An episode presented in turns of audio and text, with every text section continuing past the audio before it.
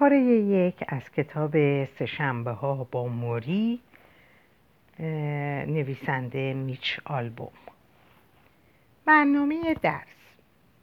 آخرین کلاس زندگی استاد پیرمن هفته یک بار در منزل او تشکیل می گردید.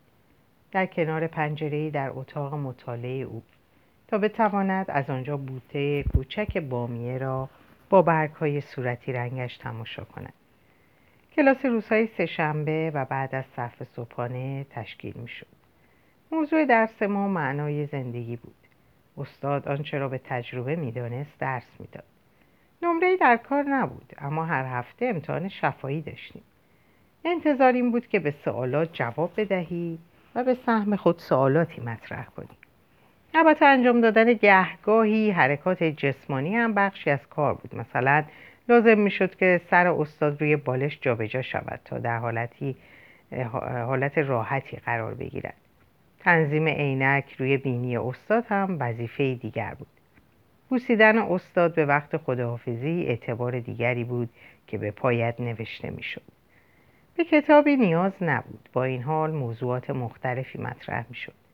موضوعاتی از قبیل عشق کار جامعه خانواده پیر شدن بخشودن و سرانجام مرگ.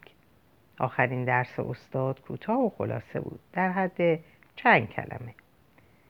به جای مراسم فارغ و تحصیلی مراسم تدفین او برگزار شد. با آنکه امتحان نهایی در کار نبود قرار این شده بود که از آنچه آموخته بودی رساله مفصل بنویسی. حاصل کار کتابی است که می‌خوانید. آخرین کلاس استاد پیرمن تنها یک دانشجو داشت. آن دانشجو من بودم اواخر بهار سال 1979 است بعد از ظهر شنبه داغ و شرجی صدها نفر از ما در کنار هم روی سندلی های چوبی به ردیف شده در چمن محوطه اصلی دانشگاه می نشینیم.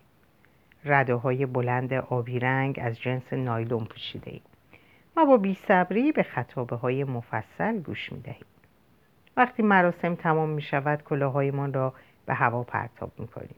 حالا فارغ و تحصیل رسمی دانشگاه هستیم.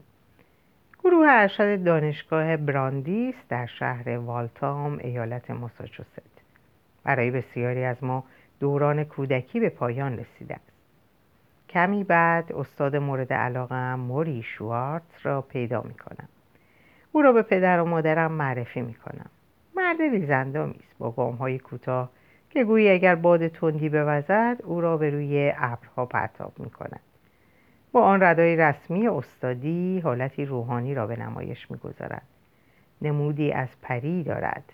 چشمانش به رنگ سبز و آبی شفاف است. با موهای نقره رنگ که تا روی پیشانیش را پوشانده است. گوشهای بزرگ بینی مثلثی شکل و ابروانی خاکستری.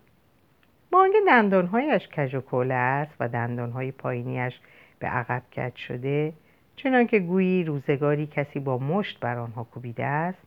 وقتی لبخند می‌زند خیال می‌کنی بامزه ترین لطیفه جهان را برایش تعریف کردی.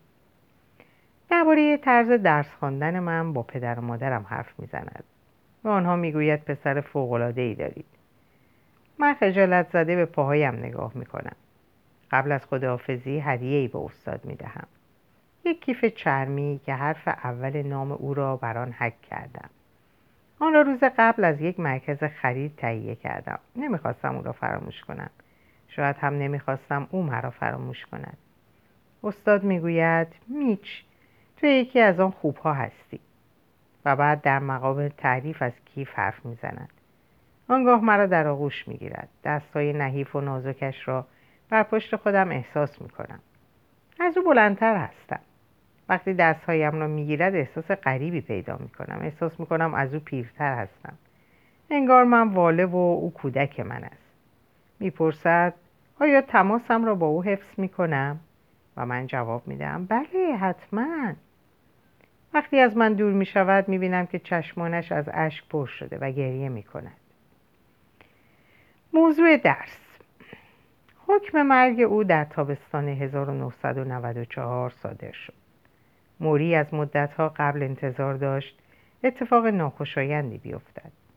او این را از روزی می‌دانست که رقصیدن را برای همیشه کنار گذاشت. استاد پیر من همیشه میرقصید. موسیقی اهمیتی نداشت. او به همه نوعش راضی بود. همه را دوست داشت. چشمانش را میبست و با لبخندی شیرین به آهنگ موزون میرقصید. رقصش همیشه هم زیبا نبود. اما نگران این هم نبود که کسی با او برقصد. موری به تنهایی میرقصید. او سابقا چهارشنبه به کلیسای میدان هاروارد می‌رفت. جمعیت کثیری برای رقص به آنجا می. موری اغلب به میان جمع جوانان می‌رفت. پیراهنی می پوشید و با شلوار سیاه و حوله‌ای که به گردنش میانداخت بدون توجه به آهنگی که نواخته می‌شد فارغ از سایرین برای خودش میرقصید. آنقدر میرقصید که عرق از پشتش سرازیر می‌شد. کسی در آن جمع نمی‌دانست که او استاد برجسته جامعه شناسی است و سالها در دانشگاه درس داده و کتابهای متعدد به رشته تحریر درآورده است. آنها همین اندازه می‌دانستند که پیرمردی سال خورده است که دلش هوای رقص کرده است. یک بار با خودش نوار تانگویی آورد و خواست که آن را از بلنگوها پخش کند. در حالی که نوار پخش می‌شد در سراسر سکوی رقص جولان می‌داد. رفتارش سلوک یک عاشق دلباخته اهل آمریکایی لاتین را به نمایش میگذاشت. وقتی تمام کرد همه به افتخارش دست زدند. می توانست تا ابد در آن حال باقی بماند. اما بعد رقصیدنش متوقف شد. موری در شست سالگی به بیماری آسم مبتلا شد. نفسش تنگ شد و به شماره می افتاد. یک بار در حالی که کنار رودخانه چارلز قدم می‌زد حجوم باد سرد چیزی نمانده بود که او را خفه کند. موری را با شتاب به بیمارستان رساندند و آنجا به او آدرنالین تزریق کردند. چند سال بعد هم در راه رفتن مشکلاتی پیدا کرد. در مراسم جشن تولد یکی از دوستانش تعادلش را از دست داد. شبی دیگر از پله های یک تئاتر به پایین در غلطید و چند نفری را به زمین انداخت. کسی فریاد کشید به او هوا برسانید. در این زمان او سالهای هفتاد سالگیش را میگذراند. حاضران به نجوا گفتند امان از پیری. و بعد به او کمک کردند تا به روی پایش بایستد. اما موری که بیشتر با درون خود در تماس بود خوب می‌دانست که اشکال دیگری در کار است. اشکال دیگری در کار است. همش تقصیر پیری نبود. او در همه لحظات خسته و بیحال بود. در خوابیدن اشکال داشت. در خواب می‌دید که در حال مردن است. موری به سر وقت دکترها رفت. آن هم نه یکی نه دوتا. به بسیاری از آنها مراجعه کرد. خونش را آزمایش کردند ادرارش را آزمایش کردند. روده هایش را وارسی کردند و سرانجام چون چیزی پیدا نکردند یکی از دکترها در دستور بیوپسی از ازوله داد. سره کوچکی از ازوله ساق پای موری را برداشتند. جواب آزمایشگاه خیلی زود حاضر شد. مشکلی در شبکه عصبهای او وجود داشت. حالا آزمایش های دیگری روی موری انجام می‌دادند. در جریان یک آزمایش او را روی یک صندلی الکتریکی نشاندند تا واکنش عصبی او را مطالعه کنند. دکتر معالج در حالی که به نتایج آزمایش نگاه می‌کرد گفت به آزمایش های بیشتری احتیاج داریم. موری پرسید آزمایش بیشتر برای چه؟ چه اتفاقی افتاده؟ درست نمی‌دانیم. واکنش های شما کند است. واکنش های او کند بود. یعنی چه؟ و سرانجام در یک از روزهای داغ و مرتوب ماه اوت 1994 موری و همسرش شارلوت به مطب عصب شناس رفتند. دکتر عصب شناس قبل از اینکه حرفی بزند از آنها دعوت کرد که بنشینند. موری به بیماری ELS مبتلا شده. یکی بیماری یک بیماری وحشتناک که امیدی به درمان آن نیست. روش درمانی شناخته شده ای برای این بیماری وجود نداشت. موری پرسید چگونه مبتلا به این مرض شدم؟ کسی نمی‌دانست. مهلک است؟ بله. با این حساب باید بمیرم؟ و دکتر جواب داد بله همینطور است. خیلی متاسفم. دکتر حدود دو ساعت با موری و شارلوت نشست و به همه پرسش های آنها جواب داد و چون آزم رفتن شدند دکتر اطلاعاتی درباره بیماری ELS در اختیارشون گذاشت و بعد جزوه به آنها داد تا برای کسب اطلاعات بیشتر آن را بخوانند. انگار آمده بودند که یک حساب بانکی باز کنند. بیرون هوا آفتابی بود و مردم گرفتار کارهایشان بودند. زنی به شتاب به سمت پارکومتر میدوید تا در آن سکه بیاندازد. زنی دیگر پاکت های خارباری را که از فروشگاه تهیه کرده بود حمله می‌کرد. حمله می‌کرد. میلیون ها فکر و خیال ذهن شارلوت را اشغال کرده بود. چه فرصتی برایمان باقی مانده؟ چگونه باید با آن کنار بیاییم؟ بدهی های بانکی را چگونه پرداخت خواهیم کرد؟ استاد پیر من از اینکه همه چیز در پیرامونش مثل همیشه بود مبهوت شده بود. آیا نباید دنیا متوقف می‌شد؟ مگر نمی‌دانند چه اتفاقی برای من افتاده است؟ اما جهان را توقفی در کار نبود. اشاره هم به او نداشت و چون موری در, در اتومبیل را گشود احساس کرد که انگار به چاله ای سرنگون شده. به ذهنش رسید خب چه باید کرد؟ در حالی که استاد پیر من به دنبال جواب میگشت بیماری بر او چنگ میانداخت. روز به روز و هفته به هفته. یکی از روزها با دنده عقب اتومبیلش را از گاراژ بیرون کشید. اما هر چه کرد که پا بر پدال ترمز بگذارد نتوانست. این پایان رانندگی او بود. باید کاری می‌کرد. اسایی خرید. پایان آزادانه راه رفتنش فرا رسید. همچنان به برنامه شنای شنایش ادامه می‌داد. اما روزی احساس کرد که توان لباس عوض کردن را از دست داده است. از این رو یکی از دانشجویان درس اخلاق را استخدام کرد تا در این کار به او کمک کند. اسمش تونی بود. در اتاق رخکرد دیگران که برای شنا آمده بودند وانمود می‌کردند که متوجه نیستند اما زیر چشمی نگاهش می‌کردند. پایان خلوتش فرا رسیده بود. در پاییز سال 1994 موری به دانشگاه براندیس رفت تا آخرین دوره تدریسش در دانشگاه را برگزار کند. می توانست از خیر این کار بگذرد. دانشگاه از حال او باخبر شده بود.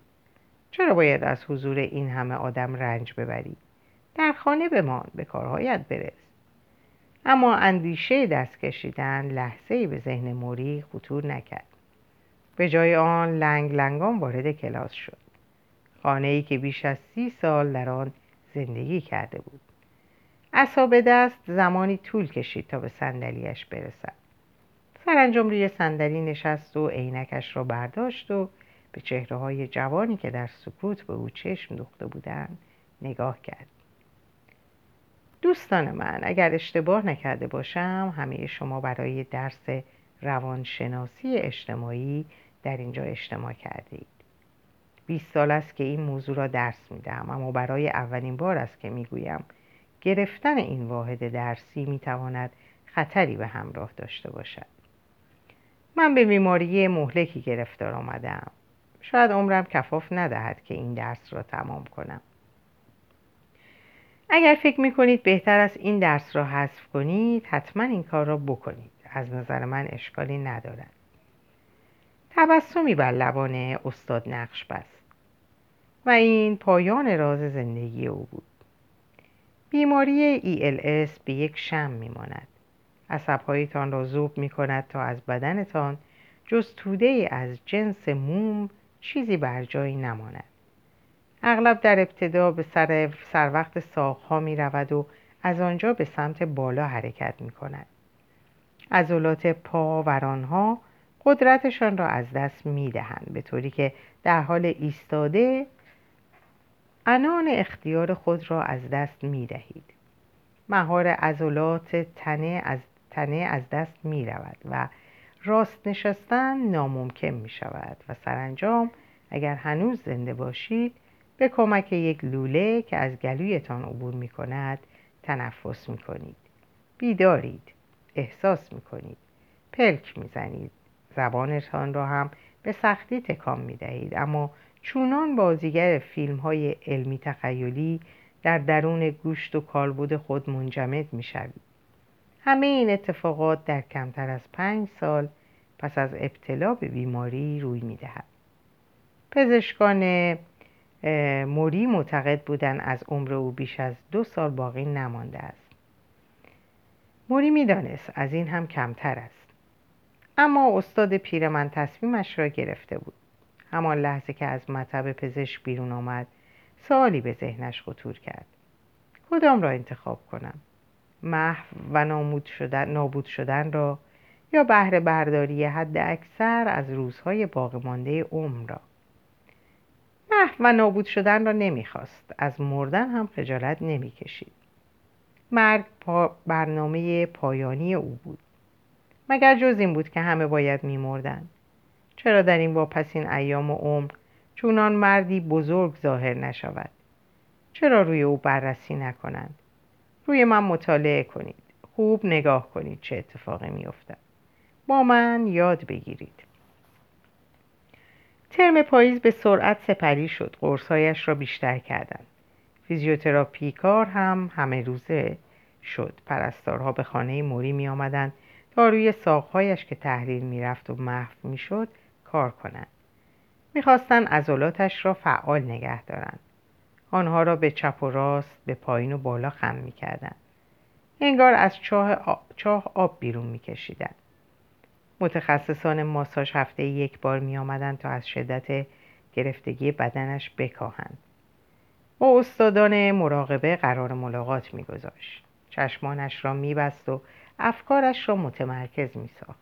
آنقدر که دنیا در رفت و برگشت نفسش خلاصه می‌شد. یکی از روزها در حالی که به کمک اسایش راه می‌رفت در حاشیه خیابان افتاد. اسا را با یک گام عوض کرد و چون بدنش ضعیفتر شد رفت و آمد به دستشویی دشوارتر گردید. حالا موری در یک بشر بزرگ بشر بزرگ ادرار می‌کرد کسی ظرف شیشه ای را نگه می داشت و او در آن ادرار می کرد. اغلب, ما اگر جای موری بودیم از شرایطی که پیش آمده بود خجالت می کشیدیم اما موری با اغلب ما فرق داشت. وقتی همکارانش به دیدن او می آمدن موری به آنها می گفت ببینید باید ادرار کنم. حاضرید به من کمک کنید؟ شگفت اینکه به این کار راقب بودند. شماره بازدید کنندگانش بیشتر می‌شد. گروه های بحث و گفتگو تشکیل می‌دادند. درباره مرگ و معنای واقعی آن حرف می‌زدند. از این می‌گفتند که چرا و چگونه همه جوامع بشری بیان که لزوما برداشت درستی از مرگ داشته باشند از آن میترسند. موری به دوستانش می‌گفت اگر به راستی قصد کمک کردن به او را دارند نباید با ترحم و دلسوزی رفتار کنند. چه بهتر مثل همیشه مسائلشان را با او در میان بگذارند. موری یک شنونده بیکم و کاست بود. به رغم همه مشکلات صدایش قدرتمند و جاذب بود. ذهنش پر از اندیشه بود. موری می‌خواست ثابت کند که مردن همان بی استفاده شدن نیست. سال نو از را رسید و گذشت. با آنکه موری به کسی حرفی نزد اما خوب می‌دانست که این آخرین سال زندگی اوست. حالا از صندلی چرخدار استفاده می‌کرد. با زمان در جنگ بود می‌خواست آنچه را می‌خواهد و آنچه را می‌داند با دیگران در میان بگذارد. وقتی یکی از همکارانش در دانشگاه در اثر یک حمله قلبی فوت کرد موری در مراسم تدفین او شرکت کرد و بعد افسرده به خانه آمد. به راستی که غمانگیز است. این همه حرف زیبا زدند و ارف هیچ کدام را نشنید. موری پیشنهاد بهتری داشت. به چند نفر زنگ زد. تاریخی را انتخاب کرد و در بعد از ظهر سرد یک روز یک شنبه با جمعی از دوستان و بستگانش در منزل قرار گذاشت. می‌خواست در حالی که هنوز زنده است مراسم تدفین او را به جای آورد همه حاضران در وصف استاد پیرمرد سخنرانی کردند. بعضی میگریستند بعضی میخندیدند موری با آنها خندید و گریست. موری گفتند گفتن آنچه را اغلب از دوستان و عزیزانمان دریغ می کنیم با همه در میان گذاشت. مراسم تدفین آن روز موفقیتی تابناک بود. با این تفاوت که موری هنوز زنده بود. در واقع مهمترین بخش زندگیش در پیش بود. دانشجو در اینجا باید کمی درباره خودم حرف بزنم و بگویم بعد از آن روز تابستان که برای آخرین بار استاد عزیزم را در آغوش کشیدم و قول دادم با او در تماس باشم چه کردم و روزگارم چگونه گذشت. با او در تماس نبودم. در واقع تماسم با اغلب کسانی که در دانشگاه می شناختم قطع شد. حتی با دوستانی که گهگاه به کافه رستوران می رفتیم و با هم رفت آمد داشتیم. سالهای بعد از فارغ و تحصیلی و نقل مکان به نیویورک روحیم را عوض کرد. دنیایی که یافتم چیز جالبی نبود. اوایل دوران بیست سالگی را به گشت و گذار گذراندم. اجازه می اجاره می پرداختم و نخواندنی ها را می و در حیرت بودم که چرا چرا به من چشمک نمی‌زنند رویایم این بود که موسیقیدان مشهوری بشوم. من پیانو می نواختم. اما بعد از گذشت سالهای تاریکی بعد از رفتن به باشگاه های شبانه بی محتوا بعد از زیر پا گذاشتن قول و قرارها و بعد از به شهرت رسیدن گروه های موسیقی و تولید کنندگانی که ظاهرا به همه علاقه من بودند جز من رویایم برباد رفت. برای نخستین بار در زندگی طعم شکست را تجربه کردم. در همین زمان اولین رویارویی جدی با مرگ را تجربه کردم. دایی مورد علاقم کسی که به من موسیقی و رانندگی آموخته بود. کسی که به خاطر دخترها سر به سرم میگذاشت. در اثر ابتلا به سرطان لوزالمعده در سن 44 سالگی درگذشت. مرد کوتاه قدی بود و جذاب با سیبیلی پرپشت. آخرین سال زندگیش را با او بودم.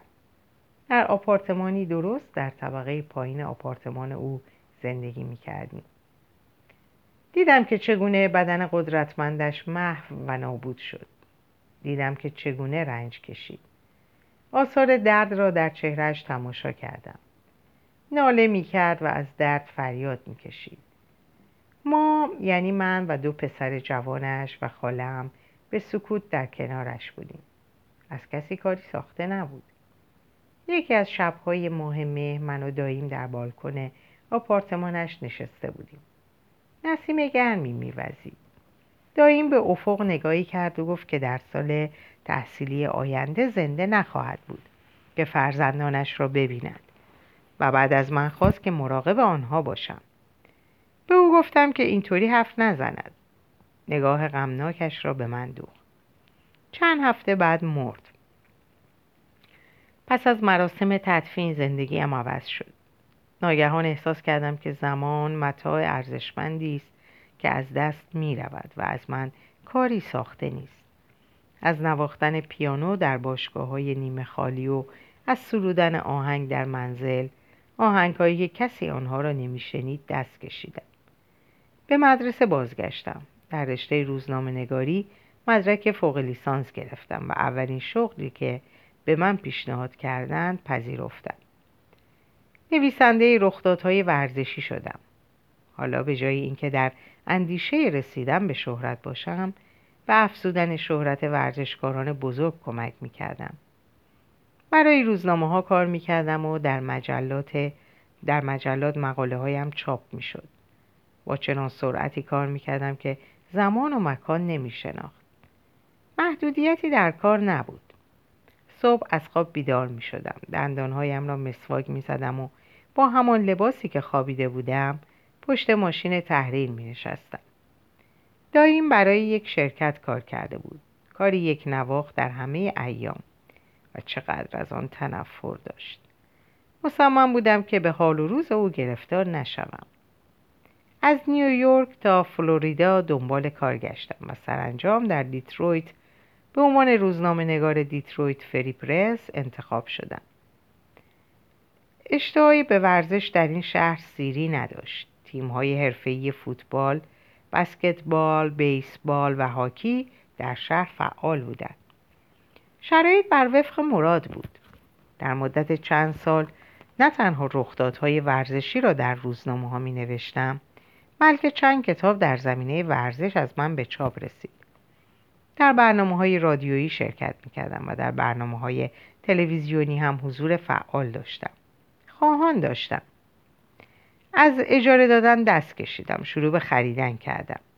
روی تپه خانه خریدم. اتومبیل های متعدد خریدم. در اوراق بهادار سرمایه گذاری کردم بادند پنج حرکت می کردم شتاب فراوان داشتم. پرتلاش بودم. به سرعت برق و باد رانندگی می کردم در آمدم از پارو بالا می رفت خوابش رو هم ندیده بودم. با یک زن مومشکی آشنا شدم. به من علاقه من شد. هفت سال نامزد بودیم و بعد ازدواج کردیم. یک هفته بعد از ازدواج به سر کار بازگشتم. به او و به خودم وعده دادم که روزی صاحب اولاد خواهیم شد و خانواده ای درست خواهیم کرد. اما این روز هرگز فرا نرسید. به دنبال موفقیت بودم. می‌خواستم پیش از اینکه بمیرم همه شادی ها و شادکامی ها را تجربه کرده باشم. نمی‌خواستم حال و روز داییم را پیدا کنم هرچند می‌دانستم مرگ تقدیر همه است. اما موری گهگاه به یاد او میافتادم. به یاد مطالبی افتادم که او به من آموخته بود. مطالبی درباره آدم بودن رابطه داشتم با دیگران. اما انگار که با او و با مطالبش فاصله داشتم. متعلق به زندگی دیگری بود. سالها هر نامه ای را که از دانشگاه براندیس رسید نخوانده دور انداختم. گمانم بر این بود که تنها خواستهشان گرفتن پول است. بنابراین از بیماری موری خبردار نشدم. کسانی را که می توانستند از او خبر بدهند مدتها بود فراموش کرده بودم. شماره های تلفن آنها را در دفترچه نوشته بودم که در اختیارم نبود. اگر شبی دیر هنگام به دنبال پیدا کردن یک برنامه مطلوب کانال های تلویزیون را جستجو نمی کردم هرگز از موری خبری دستگیرم نمی‌شد. اما این اتفاق افتاد. صوتی تصویری. در مارس 1995 لیموزینی که تد کوپل مجری برنامه تلویزیونی راه شب در آن نشسته بود روی برفای مقابل منزل موری در شهر وست نیوتون ماساچوست ترمز کرد.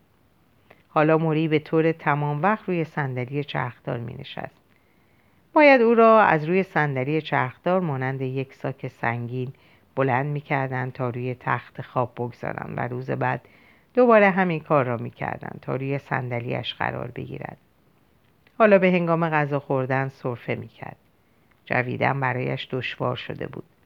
پاهایش به کلی فلج شده بودند دیگر هرگز فرصت راه رفتن پیدا نمی‌کرد با این حال افسرده نبود به جای آن پر از فکر و فکر بکر و نکته بود مطالبش را روی هر چه به دستش می رسید یادداشت می کرد.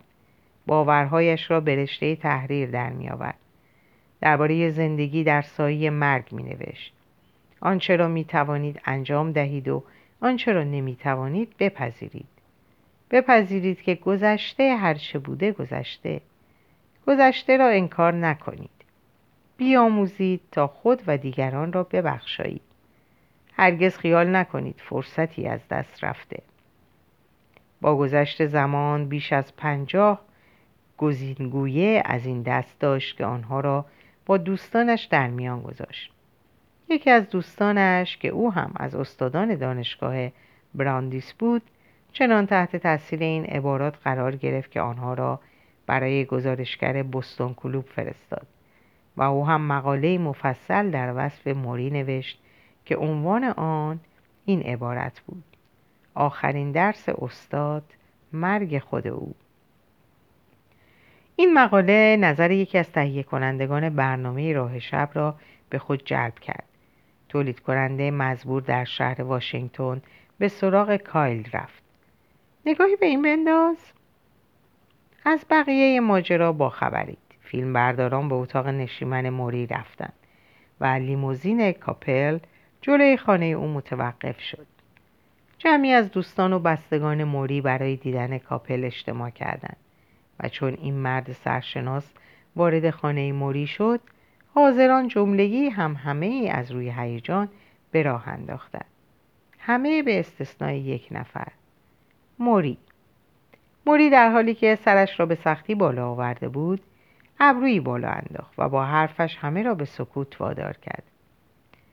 تد پیش از اینکه مصاحبه کنم باید نکته ای را با تو در میان بگذارم.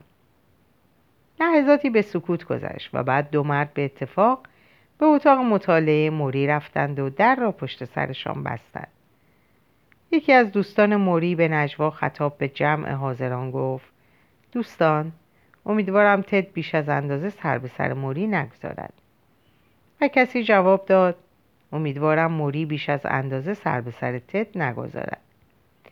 اما درون اتاق مطالعه موری کاپ، کاپر را به نشستن دعوت کرد. بعد در حالی که دستهایش را روی دامانش گذاشته بود لبخند زد. موری آغازگر سخن شد. از کسانی که به دلت نزدیکند بگو. از کسانی که به دلم نزدیکند؟ کاپل به پیرمرد نگاه کرد. بسیار خوب. و بعد محتاطانه از فرزندانش تعریف کرد. به هر صورت فرزندانش به او نزدیک بودند. موری گفت بسیار خوب. حالا از ایمانت بگو. کاپل ناراحت شد. من معمولا با کسانی که چند دقیقه بیشتر از آشناییم با آنها نگذشته از این حرفا نمی‌زنم. موری با بالای عینکش به تد نگاه کرد. تد من دارم میمیرم. فرصت زیادی برایم باقی نمانده. کاپل خندید. بسیار خوب ایمان. و بعد به عبارتی از مارکوس اورلیوس اشاره کرد. موری سرش را به نشانه تصدیق تکان داد کاپل گفت حالا من از تو سالی دارم آیا تا به حال برنامهم را تماشا کرده ای؟ فکر می کنم دو بار دو بار؟ فقط همین؟ ناراحت نشو اپرا رو بیش از یک بار ندیدم بسیار خوب درباره آن دو بار که برنامه رو دیدی چه نظری داری؟ موری مکس کرد راستش رو بگویم؟ بله. به این نتیجه رسیدم که تو یک خودشیفته هستی. کاپل به صدای بلند خندید. من زشتر از آنم که خودشیفته باشم. دقایقی بعد دوربین ها در اتاق نشیمن مستقر شده بودند. کاپل با لباس آبی اتو کشیده تر و تمیز و موری با پولور خاکستری گشاد و پرزدار موری حاضر نشد لباس بهتری بپوشد یا برای مصاحبه گیریم شود. فلسفهش این بود که مرگ چیزی نیست که از آن خجالت بکشد. حاضر نبود کسی بینیش را پودر بزند. از آنجایی که موری روی صندلی چرخدار نشسته بود دوربین هرگز ساقهای بی حرکتش را به تصویر نکشید و چون موری هنوز می توانست دستهایش را تکان دهد موری همیشه به انگام صحبت کردن دستهایش را تکان می‌داد. با هیجان از روزهای قبل از مرگ حرف زد. موری گفت تد وقتی ماجرا شروع شد از خودم پرسیدم آیا مثل اغلب اشخاص دوست دارم از زندگی عقب بکشم؟ گوشه انزوا بگیرم یا نه؟ می‌خواهم زندگی کنم. دومی را انتخاب کردم. تصمیم گرفتم که زندگی کنم و یا دست کم سعی کنم که زندگی کنم آنطور که دوست دارم. با شعن و وقار و شجاعت و خلق خوش با آرامش و خیشتنداری. گاه اتفاق میافتد که صبحها گریه می‌کنم. گریه و باز هم گریه. برای خودم سوگواری می‌کنم. بعضی صبحها به شدت عصبانی هستم. تلخ و دلگیر هستم. اما این حالت هم آنقدر را دوام نمی آورد از جویم بلند می شوم و می گویم زندگی کنم. تا به امروز که این کار را کردم. آیا می توانم ادامه بدهم؟ نمی‌دانم. اما با خودم شرط می بندم که این کار را بکنم. کاپل که به نظر می رسید به شدت تحت تاثیر موری قرار گرفته از او درباره تواضع و افتادگی ناشی از مرگ پرسید. موری بر حسب تصادف گفت میدانی فرد؟ و بعد به سرعت حرفش را اصلاح کرد. منظورم تد است. کاپل در حالی که میخندید گفت همین هم تواضع است. دو مرد درباره زندگی پس از مرگ حرف زدند و از وابستگی فزاینده موری به مردم سخن گفتند. موری برای غذا خوردن برای نشستن و برای اینکه خودش را جابجا کند به کمک دیگران احتیاج داشت. در اینجا به پایان این پاره می‌رسم. امیدوارم که از این پاره لذت برده باشیم و دوست داشته باشیم که تا آخر با هم ادامه بدیم براتون اوقات خیلی خوب و خوشی رو آرزو می‌کنم و به خدا میسپارمتون. خدا نگهدارتون باشه.